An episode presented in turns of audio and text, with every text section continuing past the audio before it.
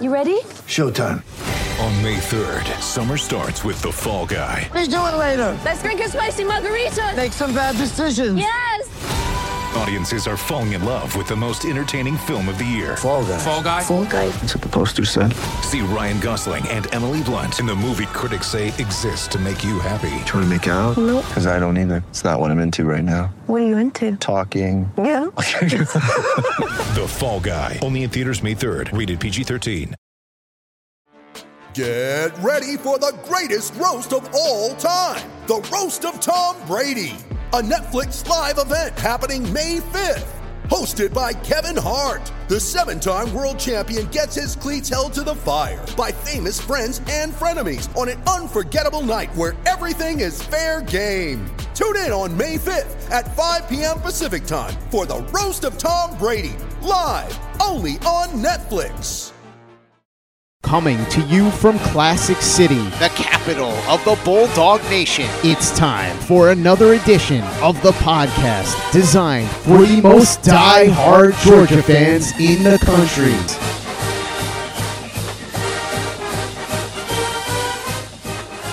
What's up, guys? Welcome back to another edition of the Glory UGA podcast brought to you by our friends at MyBookie.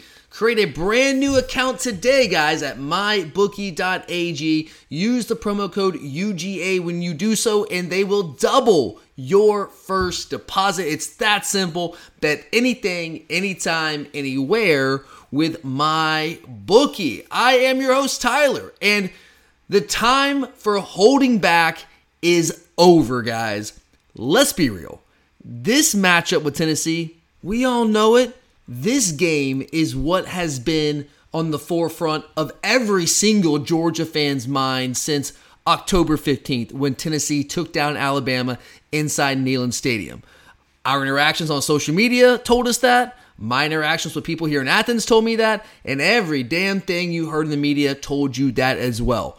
But at least here on this podcast, we tried our best, man. We tried. I really tried, guys, to keep the focus in the moment and not to disrespect our other opponents.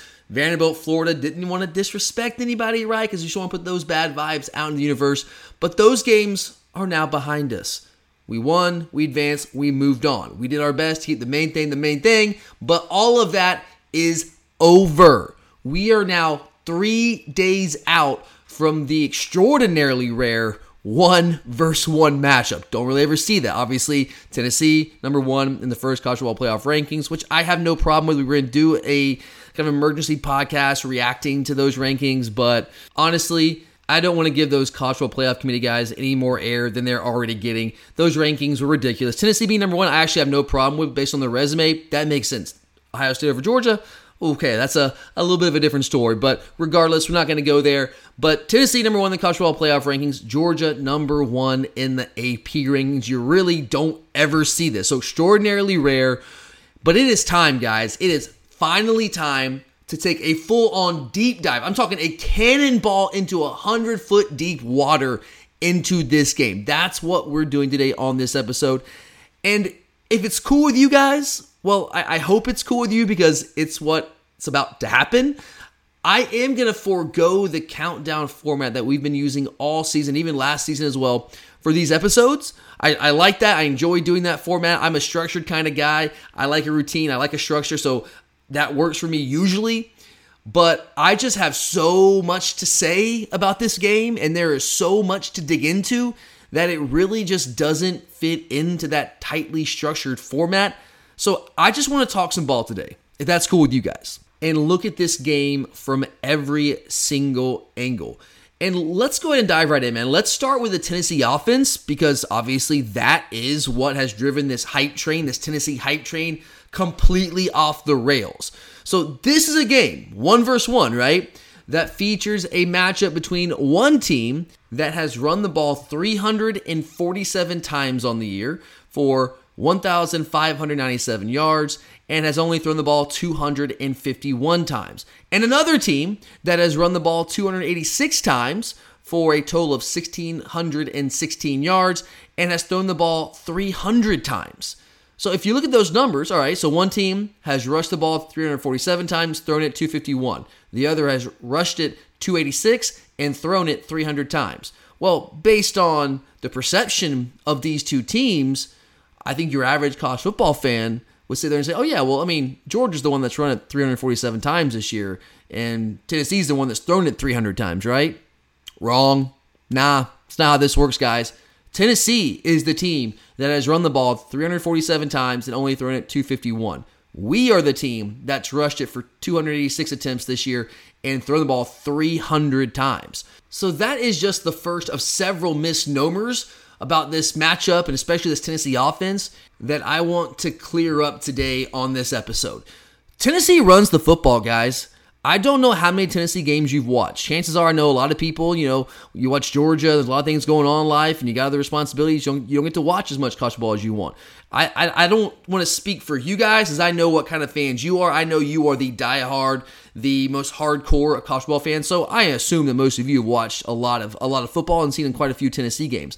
But I think the average fan out there probably saw Tennessee play Alabama and probably saw you know a couple quarters of that game, and they what they saw there is Tennessee just chucking the ball all over, all over the field. You know, big touchdown after big touchdown through the air. But if you actually watch Tennessee like I have, every single game they play this year. I will say I did not actually watch the UT Martin game. Couldn't bring myself to do that a couple of weeks ago, but I have watched every other game that they have played. Several of them multiple times. I've watched the Alabama game four times now. I watched the Pitt game twice. I watched the Kentucky game twice already. I dove in headfirst in this team and hit my head in the bottom of the pool. And I can sit here and tell you with absolute certainty that Tennessee runs the football. And I know that everyone else has visions of them raining bombs all over Alabama. But guys, there's a reason they are able to do that. There was a reason they were able to do that against Alabama. There's a reason they were able to hit all these explosive plays in the passing game against other teams. And I'm not sitting here telling you they're not explosive. They are the most explosive offense in the country. They are. But there's a reason they're able to do that. And that reason is they are committed to taking what the defense gives them. And in large part, that means they are willing to run the football when the defense is giving them light boxes. They're not especially great at it. I mean, they run the ball a lot, 347 times this year, which is actually third in the SEC. They're less than 40 rushing attempts behind Arkansas, and all Arkansas does, guys, is run the football. So Tennessee I mean, if you look at the numbers, like the splits, the run pass splits, they are a running team. They just hurt you more with the pass, but they absolutely will run the football, but they're just not great at it. So, yeah, they are third in the league in rushing attempts, but they're only seventh in the league in yards per rush, averaging 4.6 yards per rush. Their top two guys are Jabari Small and Jaylen Wright, and they really split the carries about evenly.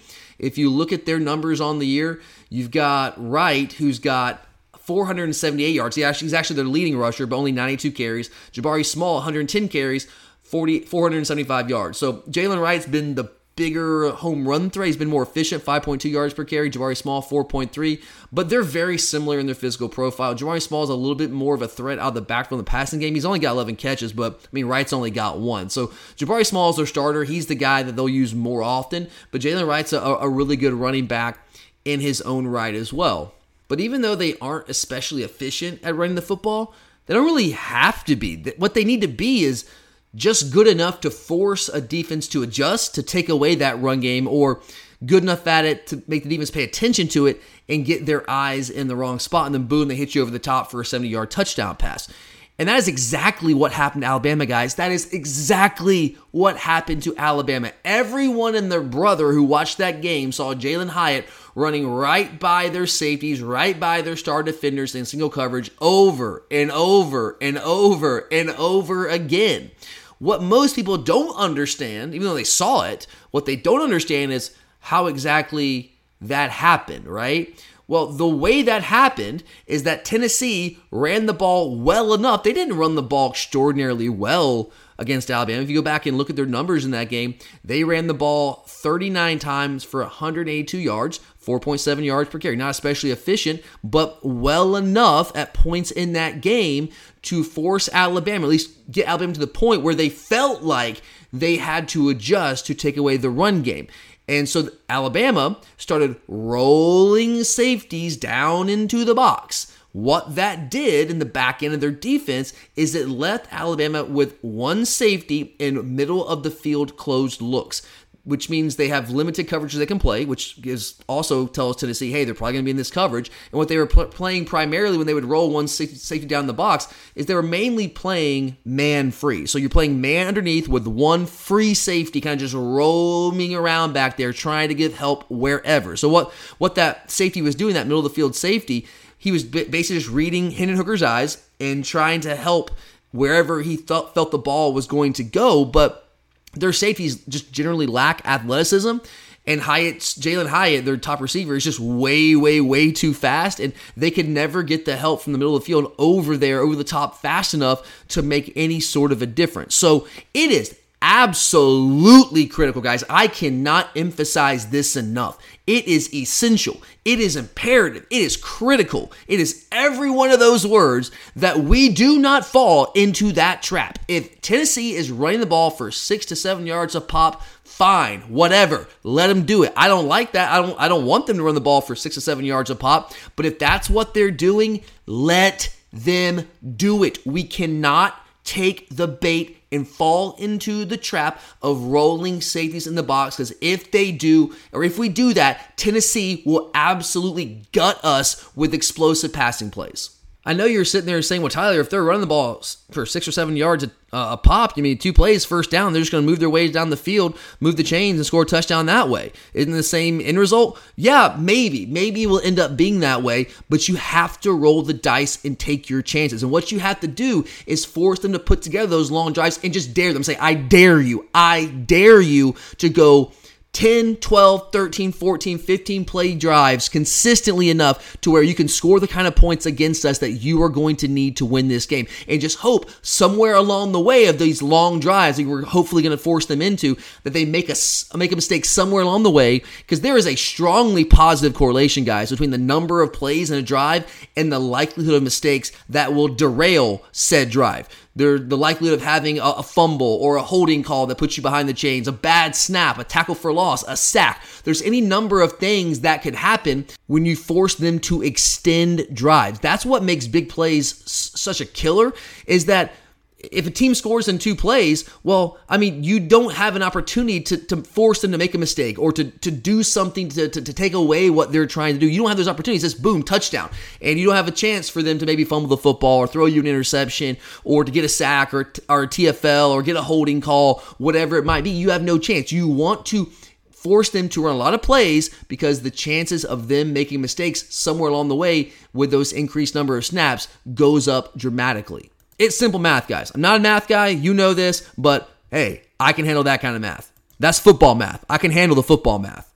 I think when it comes down to it, we as fans and our coaching staff and our players, which I know they do, guys, like, look, the, our coaches are far more intelligent when it comes to football than I am. They know far more than I do. They have far more information to work off of. I'm not telling these guys, I'm not saying anything that they don't already know, but we have to understand what Tennessee wants to do.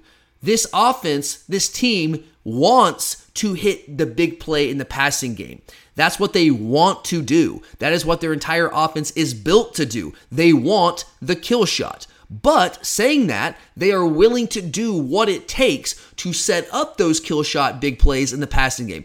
They will take the quick outs when you give them nine yards of cushion. They will run the ball when you leave the box light. And then once you get tired of being paper cut to death and you compensate to take away the, the run game or the short passing game, well, then they'll hit you over the top for a 70 yard touchdown. The passing game, if you're trying to, if you're getting aggressive, trying to drive on the ball on the short passing game, they'll hit you a double move, boom, over the top, walk in, easy touchdown. You have to resist the temptation, guys. You have to resist the temptation to roll defenders, safeties into the box. It is so imperative. I cannot, I cannot overemphasize this. It is so important that we operate out of a two high shell in this game, which for us to do that, if it's that important, okay, we've established that. Well, what is going to allow us to do that? Well, to do that, we have got to stop the run with even numbers. Because if we can't do that, which Alabama's having trouble doing because their linebackers suck, they were having to roll safety down the box. So we cannot allow that to happen. We have got to stop the run with even numbers. I think that is perhaps the biggest key in this game. I've told you guys all season, I've had concerns about our ability to do that against teams that really run the football well. Because the simple fact is, we do not have the front seven personnel that we had last year. We're still really good relative to the rest of the country, but we aren't 2021 Georgia defense good. We aren't. We don't have Jordan Davis, don't have Devonte Wyatt, we don't have Quay Walker, we don't have Nakobe Dean, we don't have those guys. We have really, really good players, really talented guys, but we don't have those dudes who are now in the NFL. I was very encouraged by how we handled the Florida rushing attack, but Florida also, we were able to kind of roll guys in the box at times and get more bodies in there because they couldn't hurt us in the passing game. But I actually was really encouraged by how we were able to defend the Florida rushing attack, which, by the way, guys, again, just let me remind you from this episode last week Florida led the country in yards per rush, not the SEC, the entire country, the United States of America in yards per rush coming into last week's game. And we held up just fine with even numbers in the box fairly often in that game. So that gave me some confidence. If we were able to do that to Florida, then hopefully we can do that to Tennessee because that is, again, the key in this game, guys. I cannot tell you guys enough how important that is in this matchup. You know, I, have been asked a lot. Probably the question I've been asked more than any other specific question when it comes to Tennessee in the past month or so, it deals with Jalin Hyatt. It's like, how do we stop Jalin Hyatt? How do we slow this guy down? Because he was the one that was just destroying Alabama for over 200 yards in that game. So I get why that's the question. I mean, he's leading the SEC in receiving by more than 30 yards a game right now, by almost 300 total yards. I mean, he's like in the Biletnikoff Award conversation for the nation's best receiver right now. That's how good he's been. So if if you're asking me how do you stop Jalin Hyatt, well, I don't know if you stop him first off, but how do you at least slow him down? Well, that is step one stopping the run with even numbers. Do not put your defensive backs in situations where they are forced to contend with Jalin Hyatt one on one with no help. That is not a winning proposition for us. So that comes back to very simply can we control the run game? Can we control the line of scrimmage with even numbers in the box on defense? I, that's that is it, guys. That is the key, the one key, and we'll come back to that. And guys, we are just getting started here today breaking down this epic Georgia Tennessee matchup, the extraordinarily rare one versus one matchup. Honestly, has that ever happened before? I don't know. So we are just getting started, just the tip of the iceberg. But before we move any further, before I forget, because I will forget, because I'm getting going here, guys. I want to remind you guys about our friends at my bookie. Hey, if you guys are feeling confident about this game, the number's going down. That line is coming down, right? Opened at 12 and a half. I saw late Saturday night. Now it's down. I think most recently I saw eight and a half. So if you're feeling good about this game, now you're a braver man than I. But if you are feeling good and you wanna you wanna back the dogs, my bookie is the place to do it, guys. They've got every kind of bet you can imagine. Of course, they have your basic spreads. They've got money lines. They've got futures you can bet on. So hey, like if you think we're gonna win this game, why not just go ahead and, and put some money down us to win the SEC championship, right? So you can do that at my bookie. They've got prop bets. So if you think we're gonna hold Hendon Hooker to I don't know, let me just throw a number out there under 300 yards passing, whatever it might be. Knock on wood. Hey, they got prop bets for you at my bookie as well. Whatever your betting preference is, my bookie has you covered. And right now they are still offering this exclusive promo just for you guys, listeners to the Glory UGA podcast. All you got to do is sign up for a new account at mybookie.ag. Use the promo code UGA, and they will hook you up with a 100% bonus on that very first deposit. As soon as you do that, you'll have double the money to go ahead and bet on and try to put some even more cash into your pocket. So go ahead and do that today, guys. MyBookie.ag, promo code UGA. Bet anything, anytime, anywhere with MyBookie. When you need mealtime inspiration, it's worth shopping Kroger, where you'll find over 30,000 mouthwatering choices that excite your inner foodie. And no matter what tasty choice you make, you'll enjoy our everyday low prices, plus extra ways to save, like digital coupons worth over $600 each week. You can also save up to $1 off per gallon at the pump with fuel points. More savings and more inspiring flavors make shopping Kroger worth it every time. Kroger, fresh for everyone. Fuel restrictions apply. Mother's Day is around the corner. Find the perfect gift for the mom in your life with a stunning piece of jewelry from Blue Nile. From timeless pearls to dazzling gemstones, Blue Nile has something she'll adore. Need it fast? Most items can ship overnight. Plus, enjoy guaranteed free shipping and returns. Don't miss our special Mother's Day deals. Save big on the season's most beautiful trends. For a limited time, get up to 50% off by going to BlueNile.com. That's BlueNile.com.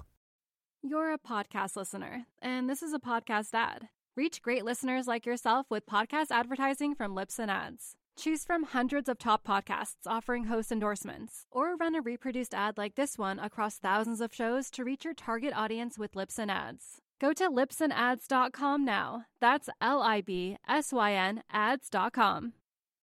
All right, guys, let's keep this train rolling. Another misconception about this Tennessee offense that I do want to clear up here on this show today is the notion that it's some sort of exotic, complex offense that's just left every defensive coordinator that has faced it just flummoxed. That could not be further from the truth. Now, the defense coordinators might have been flummoxed, but it's not because the offense is exotic and complex. It's not, guys. It's this offense is an offshoot of the air raid. And the air raid, I mean, I did an entire episode this summer with our scheme theme month, how the air raid is one of the most simple offenses in the history of college football. It's it's beautiful in its simplicity. You've seen Mike Leach out there, guys, on the sidelines with a sticky note sized play sheet. Tennessee's no different. This is not some crazy playbook. It's a very simple playbook. This offense does not require quarterbacks to make some sort of insane, complex pre snap checks. They operate at warp speed, man.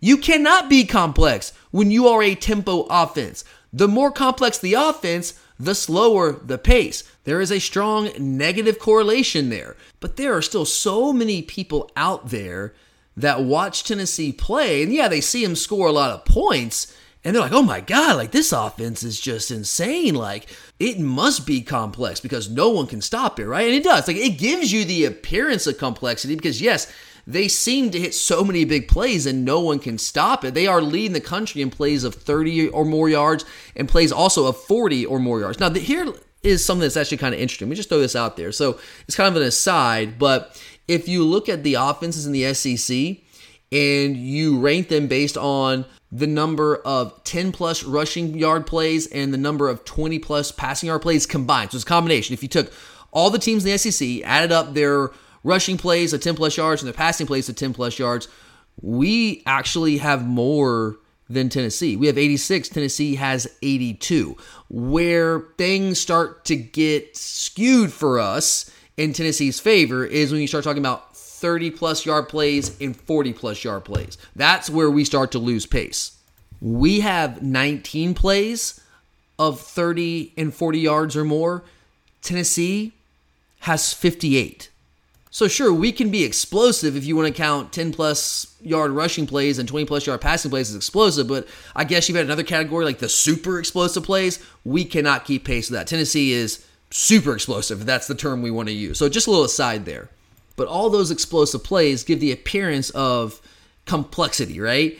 But it's just not really the truth. It's a very misleading appearance. And one of the big factors in helping them create those big plays, generate those big plays, turn them out at, at an insane rate is the tempo that they operate with. They go warp speed, guys. They really do. And, and that tempo is critical for them.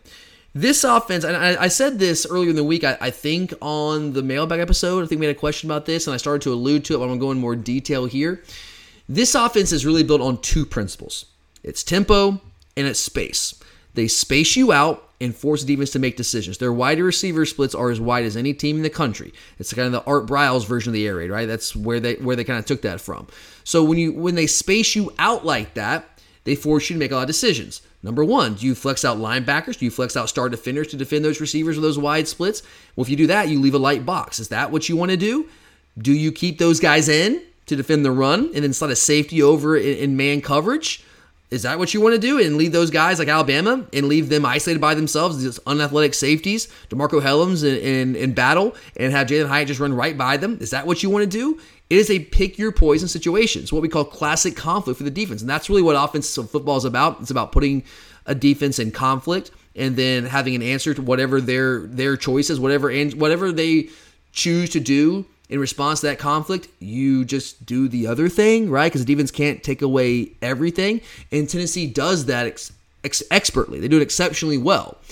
And, and, spacing has a lot of advantages, guys. Like, it's not just about, okay, forcing the defense to make that decision there, putting them in classic conflict. But I mean, it makes a defense declare also. It makes it really hard to disguise what you're doing defensively. Like, you know, we like to use a lot of simulated pressure, right? We get a lot of guys in the box. We might we'll get a linebacker in that box. We'll get a star defender. We'll get our money defender if it's a dime package. We might even get a safety up in there at times. But they're not all coming. We it's very rare that we send all those guys. Like we rarely send more than four. Honestly, extremely rare that we send more than five. But it, we give the appearance of we might be sending them all. And who's coming, who's dropping out? It's hard for for an offense to figure that out. And we've really been pioneers. Kirby Smart and our defense have been pioneers in this simulated pressure that's kind of taken over defensive football right now.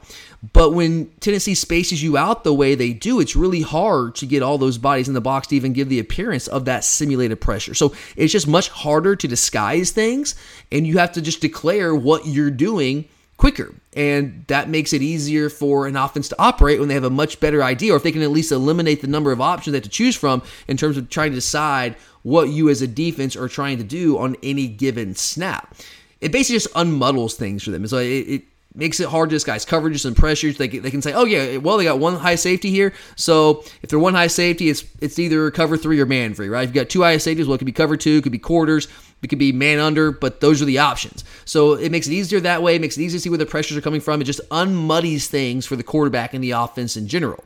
And then when you add tempo to the mix the defense has to simplify itself because they got to get the play in very fast. The defense gets sped up, guys aren't used to playing at that pace. They panic. They get their eyes in the wrong place. You can't sub guys. The bigger guys get winded. Now you can run on those guys, and now it's just even more of a problem. It just further exacerbates the issues that their spacing creates. And then on top of all of that, you add what Tennessee has right now, which are just skill pieces that perfectly fit that offense, and you have the recipe for the best offense in America. That's how it happens. It's not because it's complex and exotic. That has nothing to do with it. They don't have a big play sheet. I mean, come on, this is not an NFL style offense. This isn't a pro style offense. Give me a break.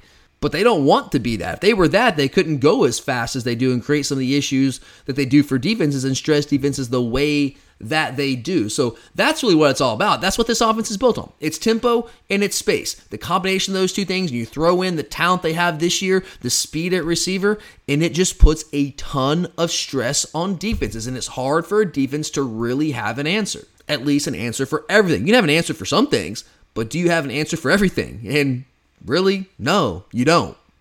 Speaking of answers, again, I'm going to go back to, to the guy I've got the most questions about over the past couple of weeks Jalin Hyatt.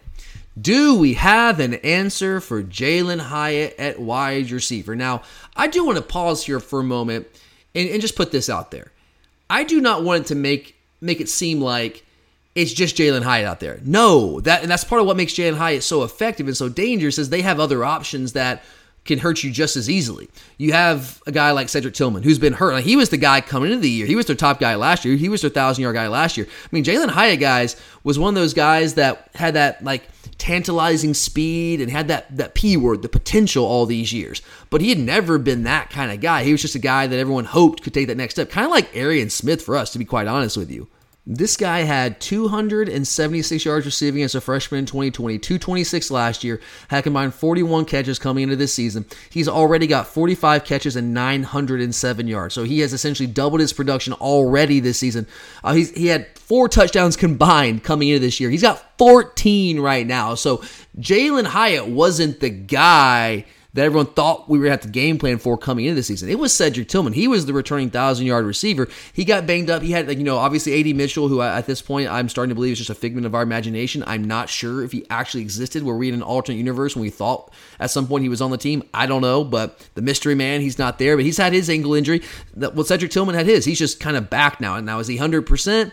I don't know if he's 100%, but hey, he's still a really good player. He's still a threat out there. And Bru McCoy, the transfer from USC, um, who had some some issues, some legal issues at USC and Tennessee. Of course, you know they took him anyway, and um, he is now doing some good things. He's a bigger, more physical type guy. He's not quite the uh, the explosive athlete that Jalin Hyatt is, but Hyatt, Hyatt is killing people because he's just insanely fast. Again, he's six foot, 180 pounds, small guy. He is their version of Arian Smith. He's like we've we've thought Arian Smith for years could be that guy, you know, get that speed on the field, but he just has never been able to stay healthy. Well, that's what they were saying about Jalin Hyatt, and then this year he just exploded onto the scene. So maybe that'll happen for us next year with with Arian. Who knows, man? We'll see. I, I try not to hope out these things because I just get my hopes up.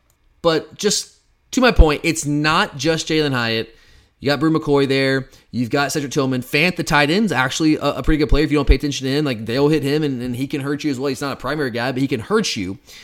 But it is Jalin Hyatt that is the one handing out fatalities like it's Mortal Kombat 3 out there. So, what is it that makes it so hard? Like, what is so difficult about him to defend? Well, number one, it's what I mentioned earlier. The Tennessee offense, gotta give them credit. They are patient enough to run the football if they need to, to do whatever it takes to get him the looks that allow him to be Superman when they do throw him the ball vertically down the field. And then number two, it's where he plays he plays primarily in the slot. And this is one of the issues that I've had with our offense. It's like we have guy like Ladd McConkey is a good player for us, but he's a slot guy. Like that's where he's most effective. But right now, because of lack of depth and injuries, and we just don't, we just generally don't have that much talent there. He's being forced to play more outside than he needs to be. He should not be an outside receiver. He can do it. He's he can do it fine, but he's much more dangerous and effective inside as a slot guy. But with AD out and you know some of the issues we've had with with just recruiting in general, uh, he's got to play out there. But they're able with, with Tillman and McCoy they are able with a three wide receiver set to play Hyatt where he belongs, which is in the slot, and he kills you there. And the reason he kills you there is slot wide receivers are off the line of scrimmage. He's a small guy, right? Six foot, 180 pounds. He's small. He's slight of frame, but he's very hard to get hands on. And you want to get hands on. If you could press him in line of scrimmage, he's gonna have a hard time getting off press coverage because he's not big. He's not strong. Like that's not his game. He's just crazy freaking fast. But because he plays in the slot and he's off the line of scrimmage, it's very difficult to get your hands on him and actually press him and, force him to do something he's not good at. And, you know, when he does get pressed, which is very rarely, he doesn't handle it well. He doesn't. And then when they move him outside, like they'll play him outside at times, but when they do, almost always what they're using are stack sets. They love to use stack sets where he is aligned directly behind another wide receiver, again, for the express purpose of making it borderline impossible to actually get hands on him and press him at the line. That's how he gets all these free releases. If you're watching Alabama game, you're like, how in the hell is this guy just running free snap after snap after snap after snap? Well, that is a huge part of it. Now, there are some things that you can do to not allow him to run as free as Alabama did, but that's a big part of it. It's just tough. It's just tough. So, how do you do it? How do you actually defend this guy? Well, it's tough because again, classic conflict. You got to make a decision here. If you play off of him, which is Alabama was doing a lot in that game because they were trying to like just you know play nine, ten yards off of him and just try to give their defenders a cushion there and be able to run with him. But nah, man, that just ran right by him. Once he caught up with you, he just runs right by you. So if you play off of him, they're, they're going to take the short gimmies all day. Again, they're trying to set up those big home run plays, right? So they'll take the short gimmies until you kind of overreact to that, and they'll double move you, and then they'll beat you down the field on They, they, did, they did that against Alabama. But if you play in his face, again, he's a blazer. He is apt to run right by you. So what do you do? I mean, I don't know if there's a, a, a firm answer here. He's very, very tough to defend in the, in the context of this offense. I think to start with, it's very important to give as much help as possible. And again, that goes back to what I was saying earlier. It's why stopping the run with even numbers in the box might be the key to this entire game. Ideally, you do not want any one single defender running with him in man coverage, solo man coverage with no help down the field. Even a guy as athletic as Malaki Starks, coming out of Alabama game, one of the things I was saying was like, you know what? Like it's just we match up better with Tennessee because we are better at safety, more athletic at safety, especially with Malaki Starks but it really doesn't matter how athletic you are and who you are. Like, chances are he's faster than you, and he's the one with the momentum running straight at you, straight line. So, like, he's probably going to be able to run right by you. And if you don't have any help, then that makes it really, really tough. But there are some things that you can do as a defender to help yourself. I think it's really important to not get caught flat footed in this game as a defender, especially against any of the receivers, especially Jalin Hyatt. And I know that sounds like, yeah, Tyler, that's obvious. But it's one of those things that, even though it might be obvious, it takes on even more importance in this game because that is what happened to Alabama. If you go back and watch that tape, guys, their defenders, their safeties, uh,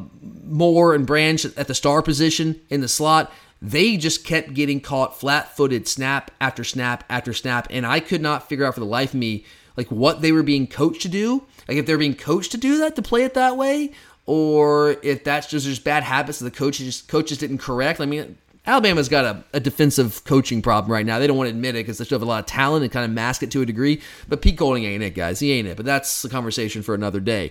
But when you are playing defensive back and you've got Jalin Hyatt, a guy as fast and athletic as he is, in man coverage, you simply cannot wait until he is on you and stepping on your toes to get into your back pedal. If you do that, you are dead. As soon as the ball snapped, you've got to basically get in that back pedal like immediately. As soon as you see he's running a route, like a vertical route or any kind of route, honestly, get into the back pedal. If that causes him to break off his route, so be it. Let them take those short routes. Live to fight another day.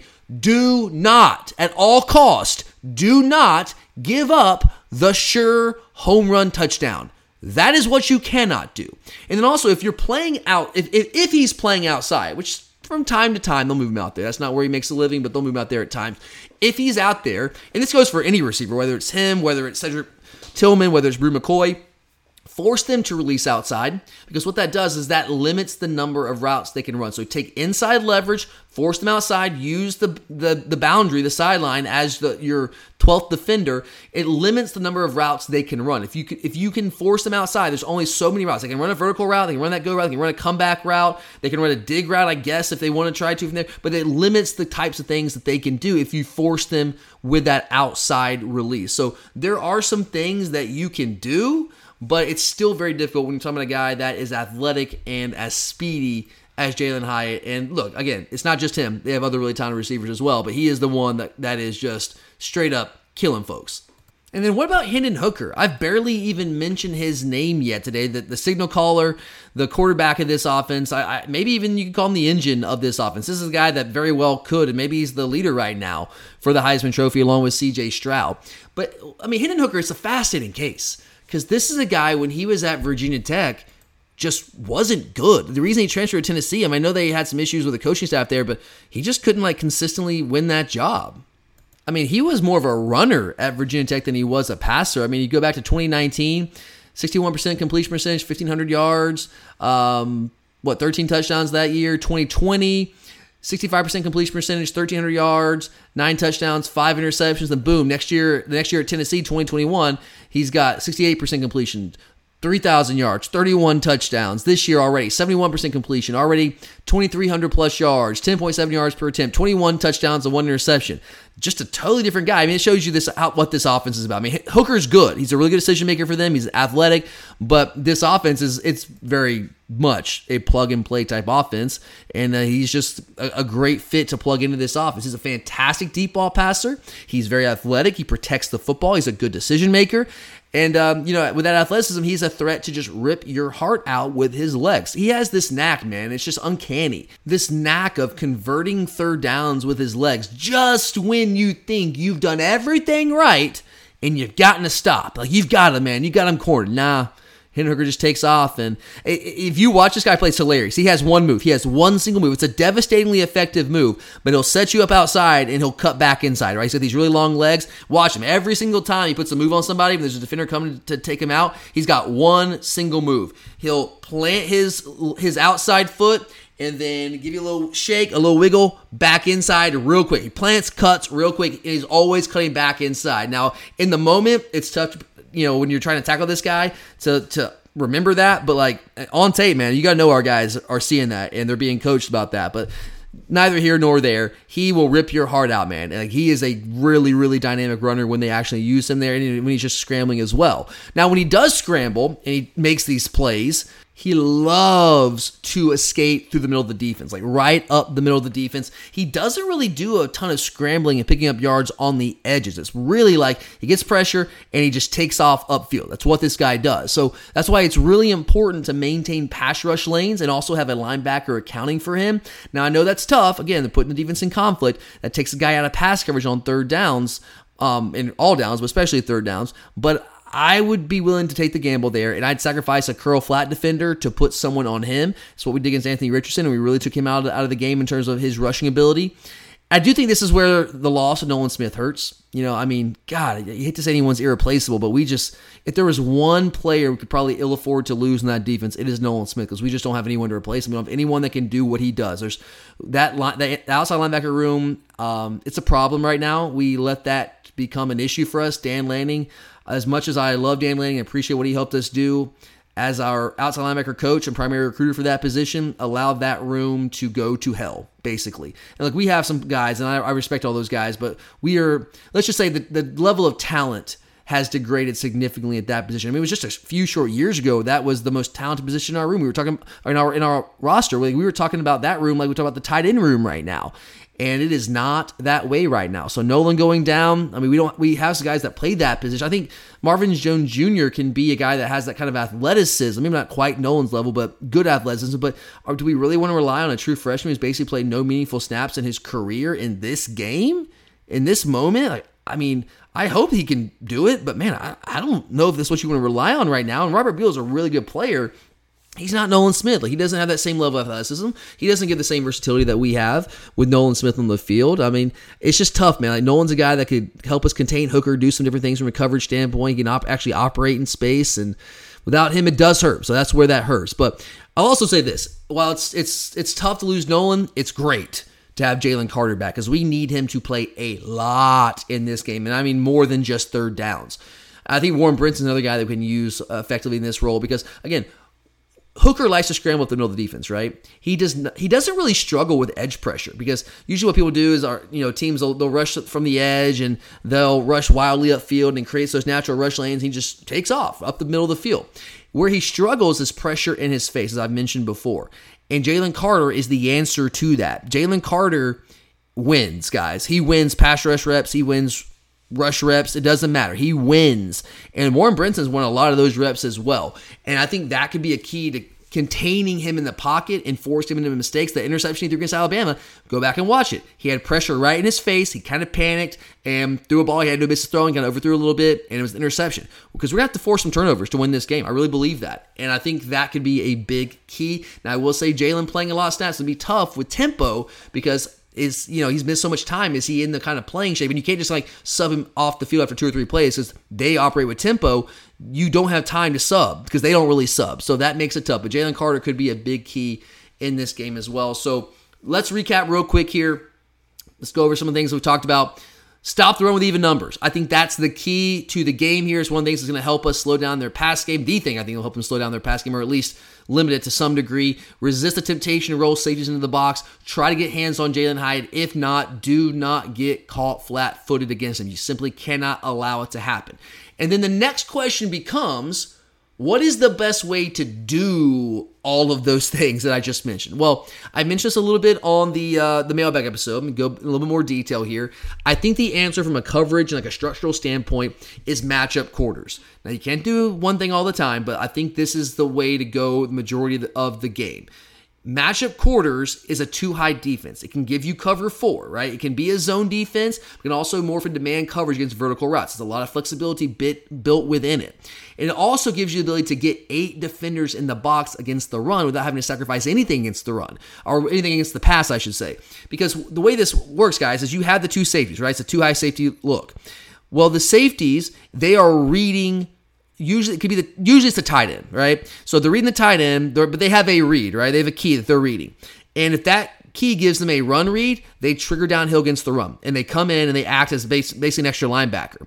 If they get a pass read, well, then they're either going to be playing zone defense or going to be playing man coverage on the number two receiver based on what the releases are and, and what the offense is doing. But you can be, remain structurally sound and limit big plays in the back end with a two high safety look, but also get those guys in the box very, very quickly to take away the run, which I told you I think is very, very critical. So to me, the answer to what do you play against this team, like how do you structure it, I think it's matchup quarters. Get aggressive in their face on the outside. I would say a very aggressive press man matchup quarters. That is what Pitt ran against them most of that game. Yeah, Pitt gave some big plays in the passing game, but Pitt also won a lot more reps than other teams that have played Tennessee have. Alabama was playing off those guys, trying to not get beat off the line with press, and they just got torched you, you're, you're going to get beat some guys. Like Tennessee's going to get theirs. We have to accept that. Tennessee's going to score points. That sucks, but just accept it. Know it's going to happen. They're going to score points. They're going to get theirs. We just need to score more points. We need to get more of ours than they get of theirs. So get in their face, press them, be aggressive with them. I mean, I know I mentioned Jalin Hyatt. It's tough to do that, but with Cedric Tillman, with Bru McCoy, get in their face and play that aggressive press man matchup quarters and, uh, and, and just see what you can do with that. Because Pitt – played them very well, played them as well as any defense has, and that's what Pat Narduzzi does. He made living off that Michigan State, doing it still at Pitt, and I think that gives us our best chance of success in limiting, potentially, hopefully, limiting this Tennessee offense enough to win this football game. So that is the Georgia defense versus high powered, vaunted Tennessee offense. But we still have a whole nother side of the ball to talk about. But before we do that, I do just quickly want to remind you about Alumni Hall. If you are coming in town for the game this weekend and ready to scream your lungs out, make sure to stop in at Alumni Hall before after the game to get all the latest Georgia gear and accessories.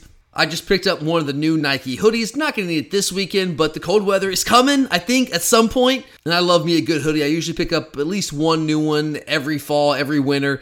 And I already got mine at Alumni Hall. So make sure, guys, again, check out what they got to offer. They got all the gear, all the accessories, all the brands. Alumni Hall's got it. And every time you make a purchase, you start racking up points, guys. And when you get to $150 spent, in store or online, you get $10 towards a future purchase. Their Hall Pass Rewards program is like none other. So stop in this weekend or check out the gear online at alumnihall.com because Alumni Hall is where the Bulldogs shop.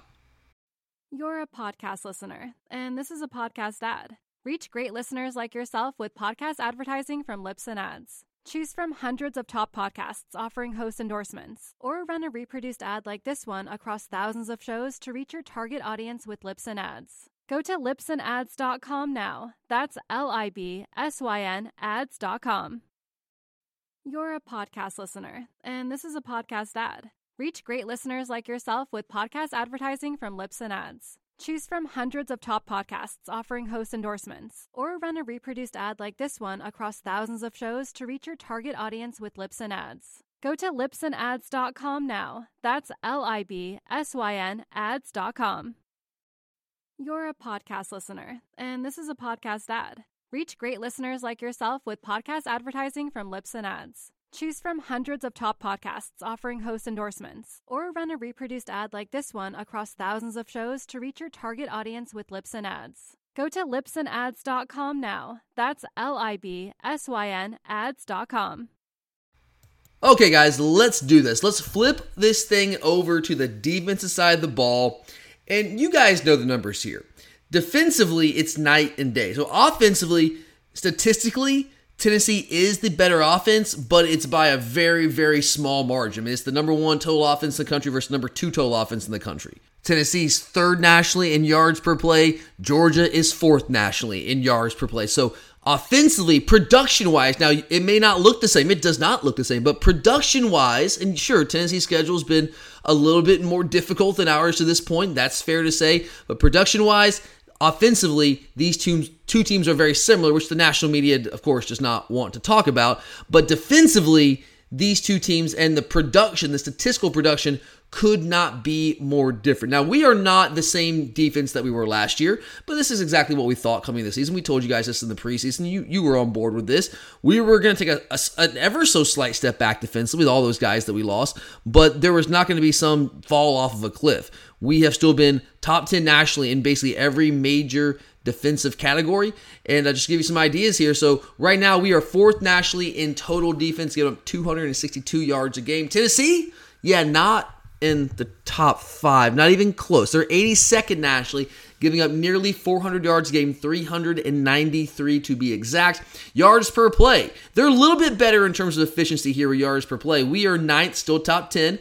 Uh, 4.56 yards per play allowed. Tennessee is 39th, giving up 5.2 yards per play. Rush defense. Now, this is where Tennessee's actually been good defensively, at least statistically. We are fourth nationally in rush defense, giving up 85.38 yards per game on the ground. Tennessee's ninth. They are top 10 in rush defense, still under 100 yards, 92.88 yards per game. Tennessee's actually just slightly behind us in yards per rush allowed. We are averaging 2.89 yards allowed per rush. They're averaging 2.9. So defensively, at least statistically, they've been good against the run. Pass defense, this is where they fall off a cliff. We are 13th nationally, giving up 177 yards per game through the air, and fourth nationally in yards per attempt, only giving up 5.7 yards per passing attempt. Tennessee, on the other hand, is 127th nationally out of 131 teams, by the way, guys. 127th nationally. So bottom five nationally, giving up 300, yes,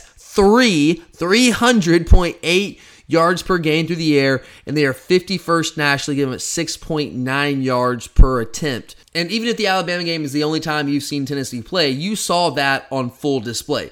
Uh, yes, Tennessee was hitting pass play after pass play vertically down the field, but so was Alabama, and with receivers who aren't nearly as good as what Tennessee has to work with.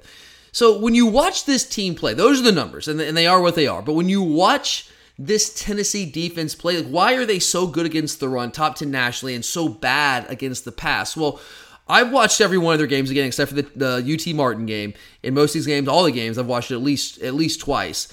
I get the feeling just watching them play that their defense is trying to complement their offense, which is like the inverse of what we've been trying to do. Like, you know, last year we were talking about how we were playing complementary football offensively because the defense was the engine to our success last season and our offense was trying to complement that. It's the same concept for Tennessee, but it's backwards, right? I think obviously their offense is the engine to their team. That's why they're successful, and the defense is trying to complement that. So, how does the defense complement this high powered Tennessee offense? Well, I I see them trying to force the issue, force the issue for opposing offenses, and trying to get the ball back in their offense's hands. I, I think the way they defend, they're, they're hyper aggressive guys defensively. I think they're trying to force their opponents to play their game and play into their hands. Because, yes, they are very hyper aggressive. They bring a ton of pressure. Versus Bama, they, I mean, they were bringing five guys, at least five guys, essentially every single snap, and they brought six quite a few times as well. So when, when you see a defense play that aggressively, what it tells me is like they're willing to give up big plays in the back end because they do, and it's not just against Alabama. They give up big plays in the back end, but it, it has like to me when I watch them play and it happens over and over again. It's almost like they're just saying, okay, cool, like we're willing to do that because that just means our offense gets the ball back. And they're betting on you not being able to keep pace over the course of 60 minutes. They're not especially big or physical up front. They're really not. They're solid, but they're not like big, physical, stout. Uh, but they've been good against the run because they get a lot of bodies around the box. They'll bring a lot of pressure, a lot of run blitzes. And, and I will say, I think the numbers are skewed a little bit. They are good against the run. I'm not going to completely dismiss those numbers. But I, I do think those numbers are skewed a little bit. I don't think they are that good when it comes to a talent standpoint. They have played, the fact is, they played some really bad offenses, like Akron, for example. They played some really bad offenses that don't run the ball that well. A couple of games, like LSU, for instance, they get out to big leads, and those teams had to come from behind. And so when you have to do that, you kind of abandon the run game, you abandon your game plan, and that happened with LSU. Uh, sack numbers also help out. So if you look at some of the numbers, they've actually had a couple of 100 yard rushers against them. Israel Abanikanda from Pitt Mean, he broke like a, a 50 plus yard run against them for a touchdown. He had over 150 yards rushing uh, himself in that game. Uh, Jahmyr Gibbs for Alabama had over 100 yards rushing in that game. So they've had a couple guys that have had some had some success against them on the ground from the running back position, but they do a really good job of bottling up the quarterback. They don't allow quarterbacks to really hurt them. They get a lot of tackles for loss and sacks, and that kind of skews some of their rushing numbers because obviously that's included in the rushing totals, but they've had a couple of backs some, with some of the better rushing offenses they face that have had some success against them. Now, in their front seven, they're okay at linebacker. I think they're pretty good there. Jeremy Banks is a pretty good player. He's not the most athletic guy in the world, but he's not like a, a, complete liability there either. Tyler Baron's a good player for them at defensive end, I think the best player in their front seven is their edge rusher, a guy named Byron Young. He actually leads the team in sacks right now. He's got five on the year. They're not a dominant pass rushing team, but he is the best pass rusher on the team. There's really not much of a question about that. And he's the one guy in the front seven that you got to account for every single snap and, and have a plan for him. And don't, you don't want to let him like wreck the game, create negative plays, force Stetson into a poor decision where he turns the ball over, and that could lose you a game. But he, he's a good, solid pass rusher. Not necessarily, necessarily an elite guy, but he's the best they've got. Number six, you'll see him out there on the field if you're not familiar watching Tennessee play. So they are. They're pretty good against the run. They're, they're statistically very good against the run. You watch them play, they're good. I don't know if they're as good as top 10 as those numbers would suggest, but they're still a good rush defense. Pass defense, though, well, I mean, that's an entirely different story, as you could tell from the numbers that I read out to you a few minutes ago.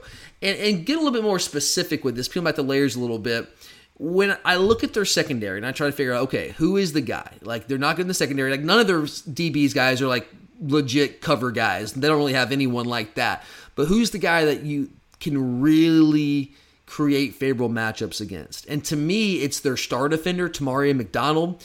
I think he's a problem for them. He's not very good. He's not good in man coverage. He's pretty good in run support, but he's I don't know if I want to use the liability word in the back end, but he's the closest thing they've got to it. And he's a guy that we can win against. I think Ladd can win against him. I think Brock. I think that Darnell. I think those guys. I think, honestly, I think Dominick Blaylock, if he's given some opportunities, can win against him. Kearis, I think, can win against him there in the slot. But it's not just McDonald. I think he's the most vulnerable guy in their back end, but they really just lack talent in their secondary in general.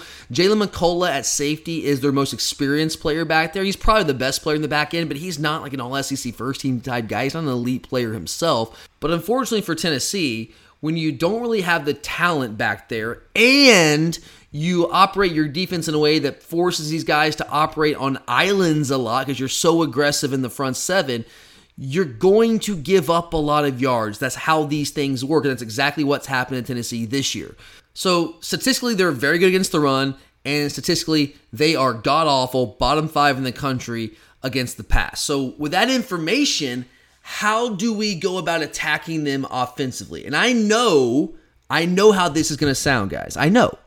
I know this sounds counterintuitive. Because, yes, I read out all of those numbers. I know what I read to you. They are very bad against the pass. So this is going to sound crazy. This is going to sound counterintuitive. But I'm going to say it anyway because I believe it.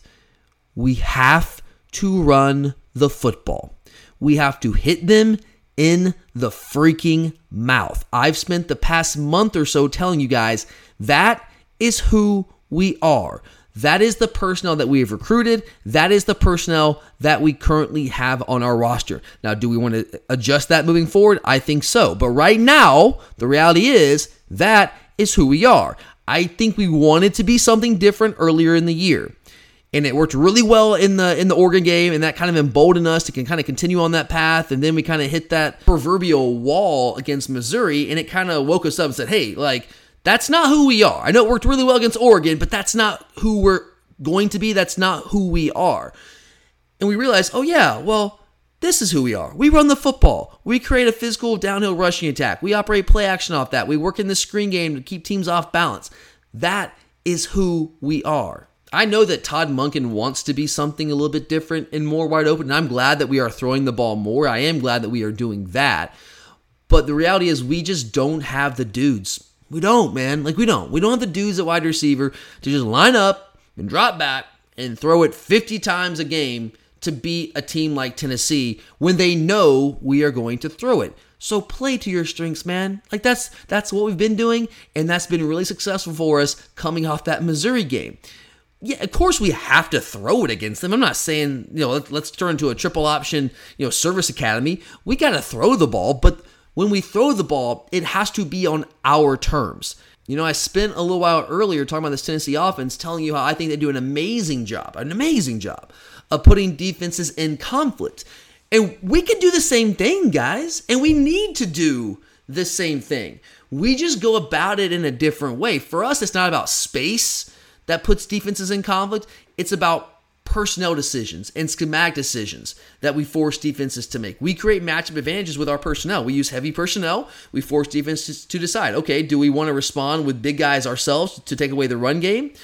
And then open ourselves up to being hurt with Darnell Washington and Brock Bowers and guys like that, and the, and the backs out of the backfield, or do we want to like just roll the dice and come out in our nickel and say, all right, if you're going to run the ball, run the ball, but we're not going to let you get these matchups that are going to kill us in the passing game. Like that's conflict, right? And those defenses have to make those decisions. We just do it a little bit differently. And I think we can, guys. I think we can run the football against this Tennessee defense. I know statistically it says that we're going to have a really tough day doing that, but I think that we can, at least well enough, at least well enough for our purposes in this game. I do believe that our offensive line has really come on the past month since that game in Columbia, Missouri. We we just look like a different unit. We're playing more cohesive. We're playing more physically. We are getting up to the second level and actually blocking people. I, I, I think the light has come on for this offensive line. I love the way that they're playing right now. The running backs are running hard. I've never seen Kenny McIntosh run the way that he ran against Florida. That was a man possessed. I mean, especially once he came back from the fumble, that dude was trying to hit people. And I'm not saying Kenny hasn't run with power at times, but not that way, not like that. So the guys are running hard. Branson Robinson has emerged to a degree as an option for us back there. We've gotten Stetson involved in the run game when we needed to. I wish we'd run him a little bit more, to be honest with you, but we've gotten involved enough to, to at least hold defenses honest at times. So I think that we can have some success running the football. And then after you establish that running game, I mean, the, the, the recipe is familiar, guys. Like, we know the formula. It's very, very familiar. Establish the run, be physical, work play action off that, create favorable matchups with your tight ends, and then you let the defense do their thing. And, and when Tennessee gets hyper aggressive on defense, because they're going to like that's just that's what they do that's who they are like we're trying to be who we are they're going to be who they are that's what they are on defense and when they do that be ready hit them with our screen game to keep them honest. We're going to do that. Like that's what i've been saying for a couple of weeks guys. Like the screen game can't be like the core piece of our offense which for a couple of weeks it seemed like it was and it just wasn't working. Teams were figuring it out. They were sitting on it. But we still need to use it. It can be very effective when we use it as a complement to the core of our offense, which I think needs to be that downhill physical rushing attack. So you, you can work that in, keep them honest, take them out of what they want to do with that aggressive play up front, trying to bring guys around the line of scrimmage. And here's the other thing about running the football, guys. Running the ball, not only does that open up explosive passing opportunities for us where we can hit some vertical shots down the field. And we guys, we need to. We need to do a better job of hitting some of those shots down the field. You've seen the past couple weeks those opportunities have been created by Todd Monken. They've been schemed up. They're there. We haven't done a consistent job of hitting them. That has to change this week. When Todd schemes it up, because he will, that's what Todd Monken does. We have got to protect. We've got to hit him, and the guy's got to catch the ball. Like all of it has to work in unison. Like if we're going to win this game, we're going to have to take advantage of those opportunities. Those opportunities will be there. We are going to have to actually hit on them and hit on them at a high rate this week. But beyond that, running the ball is going to help us control the clock. And that's really important in this game because it's going to keep the Tennessee offense off the field. I, most of the time, in most situations, I feel like time of possession is a very overrated stat because the goal is to score, not necessarily to possess the ball. But when you possessing the ball is an effective way to keep your opponent from scoring, especially a high powered offensive opponent like this, then time of possession does take on some added importance. I think it is relevant in a game like this. And I'm not saying that we cannot win a track meet with them. Again, they're number one in total offense. We are number two. They're number three in yards per play. We are number four. These offenses are not all that dissimilar in terms of their production. They're just dissimilar in how they go about creating that production. So, no, I am not ready to just sit here and concede that we have no chance to win a shootout with Tennessee. I'm not going to concede that. But I will say that I think our chances improve dramatically of winning this game if we can keep their offense off the field and out of rhythm. So ideally, yes, I would like to possess the football. I would like to keep their offense off the field. Now, when you do that, here's the thing, guys, because when you possess the football, what does that do? It limits possessions. It limits possessions for your offense, for for the opposing offense that you're trying to keep off the field, but it also limits possessions for your offense. So that means every possession takes on added importance. So what I'm saying is when you get opportunities to score in the red zone, when you are trying to limit your opponent's possessions and thereby limiting your own possessions, you have to cash in. You cannot settle for field goals against Tennessee because despite our defensive talent and the defensive production, like I told you earlier, they're going to get theirs. They're just too good on offense. Now, we need to limit how much they get, but they're still going to score some points. You guys got to be prepared for that, got to be ready for that. So when we get opportunities, if we're trying to limit possessions, we have got to score touchdowns. If we have to kick field goals in the red zone like we did against Missouri, where two out of six uh, appearances in the red zone, we're scoring touchdowns, we're kicking field goals on the other four. That's not going to cut it. We will not win this football game. But I still think if we can find a way to be productive in the red zone and be efficient scoring touchdowns, which we have, right? We have, was it 13 the last 15 since the Missouri game that we've got in the red zone? We have scored touchdowns. If that trend continues in this game and we're able to limit possessions and we just get a couple of stops against this Tennessee team, whether we force them to punt, whether we create turnovers, stop them on downs, whatever it is, whatever it takes, I really like our chances if we can control the game and make them play our game as opposed to having to play their game. And when you do that, it puts the pressure on them, right? If you limit possessions, it puts the pressure on Tennessee to make every possession count the way that they do to other teams. So I, I really do. I think in a lot of ways, this game, as I just said, is going to come down to which team can force its opponent to play its game. We are fourth nationally in time of possession. They are 125th nationally. They don't want to possess the football. They want to create explosive plays. We want to possess the football and we want to score and, and cash in the red zone when we get there. So, which team is going to be able to enforce their will and force their opponent into playing their game? I think that's a really important part and storyline of this game. Okay, so I know that I've droned long enough here, guys. So I'm going to try to wrap this thing up for you guys, put a nice little bow on it.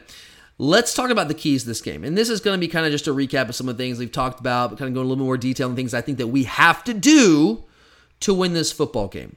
Number one, let's just start here, man. We cannot help them the way that Alabama did. We cannot play as sloppily as Alabama did. Now, give Tennessee credit. They won that football game. They beat Alabama by three points, though. And Alabama played the worst half of football that I've ever seen a Nick Saban Alabama team play. And yes, I was around and live for 2007 when Nick Saban first got to Alabama. And they, what, they had a six and six year, I want to say that year. I have never seen a Nick Saban Alabama team play the way that they did in the first half of that game. It was just so uncharacteristic in so many ways. When the what was the final tally? 17 penalties in that game. I mean, dear God, just absolutely killed themselves. I mean, you had a you had an interception in the end zone that would have won the game, and there's a pass interference call. Now I think it was a phantom pass interference call. Uh, it was a game changing, horrific pass interference call, but it was a pass interference call nonetheless. You cannot do those kind of things. You can't help Tennessee. They are good guys. I'm not going to say like Tennessee fans. It's hilarious. You see them on social media, and they're just acting like we're garbage, like we're basically Vanderbilt, and that there's just no chance we're going to lose this game. They have zero respect for us. Zero. At least they're trying to project that. I have respect for Tennessee. I'm not going to sit here and and blow smoke and say, "No, Tennessee sucks." No, that's not what I'm telling you. Tennessee's good. Like they, this is a threat, guys. Tennessee is a legitimate threat to come in here and beat us. All right, understand that. I'm not going to sit here and tell you that they can't beat us. Absolutely, they can. They are very good. I respect them but we also cannot help them. We are, I think, we are still a more talented team. All right, we are more talented now. We are banged up. We have some key players. I wish Ad Mitchell was playing, man, but he's not. I wish Jalen was 100, percent but he's not. I wish Nolan Smith was in this game, but he's not. Like we're banged up, and and they're not banged up like that. But I still think that we are a more talented team. But Bama's more talented than them. Now we have the benefit, obviously, of this being at home, and it's not so much that like we might have a, a, a raucous environment, which I think that we will, and like Erik Ainge getting out there and saying like, "Oh, Sanford Stadium's not a tough place to play." I will admit, once upon a time, I don't want to say it was it wasn't a great home field advantage, but it wasn't like an elite home field advantage. It was good, you know, but it wasn't it wasn't the rowdiest place. The student section, at least the lower level student section, was always good, especially when I was in college. But we had a lot of the the rest of the stadium was the hey man, sit down in front of me crowd. Like there just wasn't that kind of vibe. But this is not the Mark Richt era anymore. This is the Kirby Smart era. Erik Ainge. It is not 2006 anymore, man. It's not. Things have changed. It's different. It's a different vibe inside Sanford Stadium. I've had season tickets for a long time, and I'm just telling you, it's different. It is different. But it's not even so much that. I mean, could that affect the Tennessee offense? Yeah, I think so. It could. You know, it's certainly going to help us. But what helps us even more is the fact that it's not a Neyland Stadium because Alabama had to contend with that loud, crazy, desperate, success starved fan base. And that was really, really tough on Alabama. You could tell that. I mean, they even admitted it. It was crazy. It was like surreal to hear Will Anderson say it. But he essentially said, I think the Monday after the game that they got shook basically. Like we were just nervous out there. Like we we were anxious. We had a lot of anxiety we were dealing with. It's like, what, Alabama? Like you guys actually just said that? And and that that would hurt, but we don't have to contend with that. They have to contend with our crowd. So I do think that helps in terms of us playing a clean game and hopefully them making some mistakes, but we can't help them. We can't. Like we cannot commit drive killing or drive extending penalties. We must be clean and disciplined. And along with that, I think this goes hand in hand. I mean, this is the case for any game, but especially in a game like this, it takes on added importance. We've got to win the turnover battle. We simply have to at this point. Now, we are number two and number three, respectively. Tennessee's number two, we're number three in number of times that we've turned the ball over this year. Like neither team has given the ball away a lot. They've given the ball away eight times, we've given the ball away nine times. But what Tennessee's been far better at than we have is forcing turnovers. They forced 16 turnovers. We've only forced nine. Now, I think a big part of that is that they play far more aggressively on defense than we do, and they kind of force the issue and create some of those turnovers. But we have to win the turnover battle, or at the very least, come out even in this game in terms of the turnover margin. And the next key is kind of going back to what we were talking about earlier with the Tennessee offense. We have to limit big plays at all cost. Force them to go 10, 11, 12, 13 play drives every single drive. Force them to earn everything. Do not give them the 70 yard touchdown. Do not give them the gimme play. Force them to create long, clean drives that they're able to sustain over the course of 10 to 15 plays. That's what you have to do. And then if they're moving the ball, because they will, guys, they're good bow your freaking neck in the red zone and force field goals. Because that's a win for us, guys, against this Tennessee offense. That is a win. If you force field goals, I'm chalking that down as a win, especially early in this game. You can't let this game get away from you early, because if you do, that takes us out of what we want to do offensively, run the football. We are not built to be a come from behind, like a multi-score team. Like like LSU, for example, they got behind early in that game. The, the opening kickoff, they fumbled. They um, actually had a nice drive the next drive, but they went for it on fourth down inexplicably and got stopped. They went for it on fourth down again inexplicably and got stopped. And then, and they just gave Tennessee easy scores. And before you know it, it's like twenty-one nothing, and LSU is completely taking out of what they want to do because they're not a passing offense either.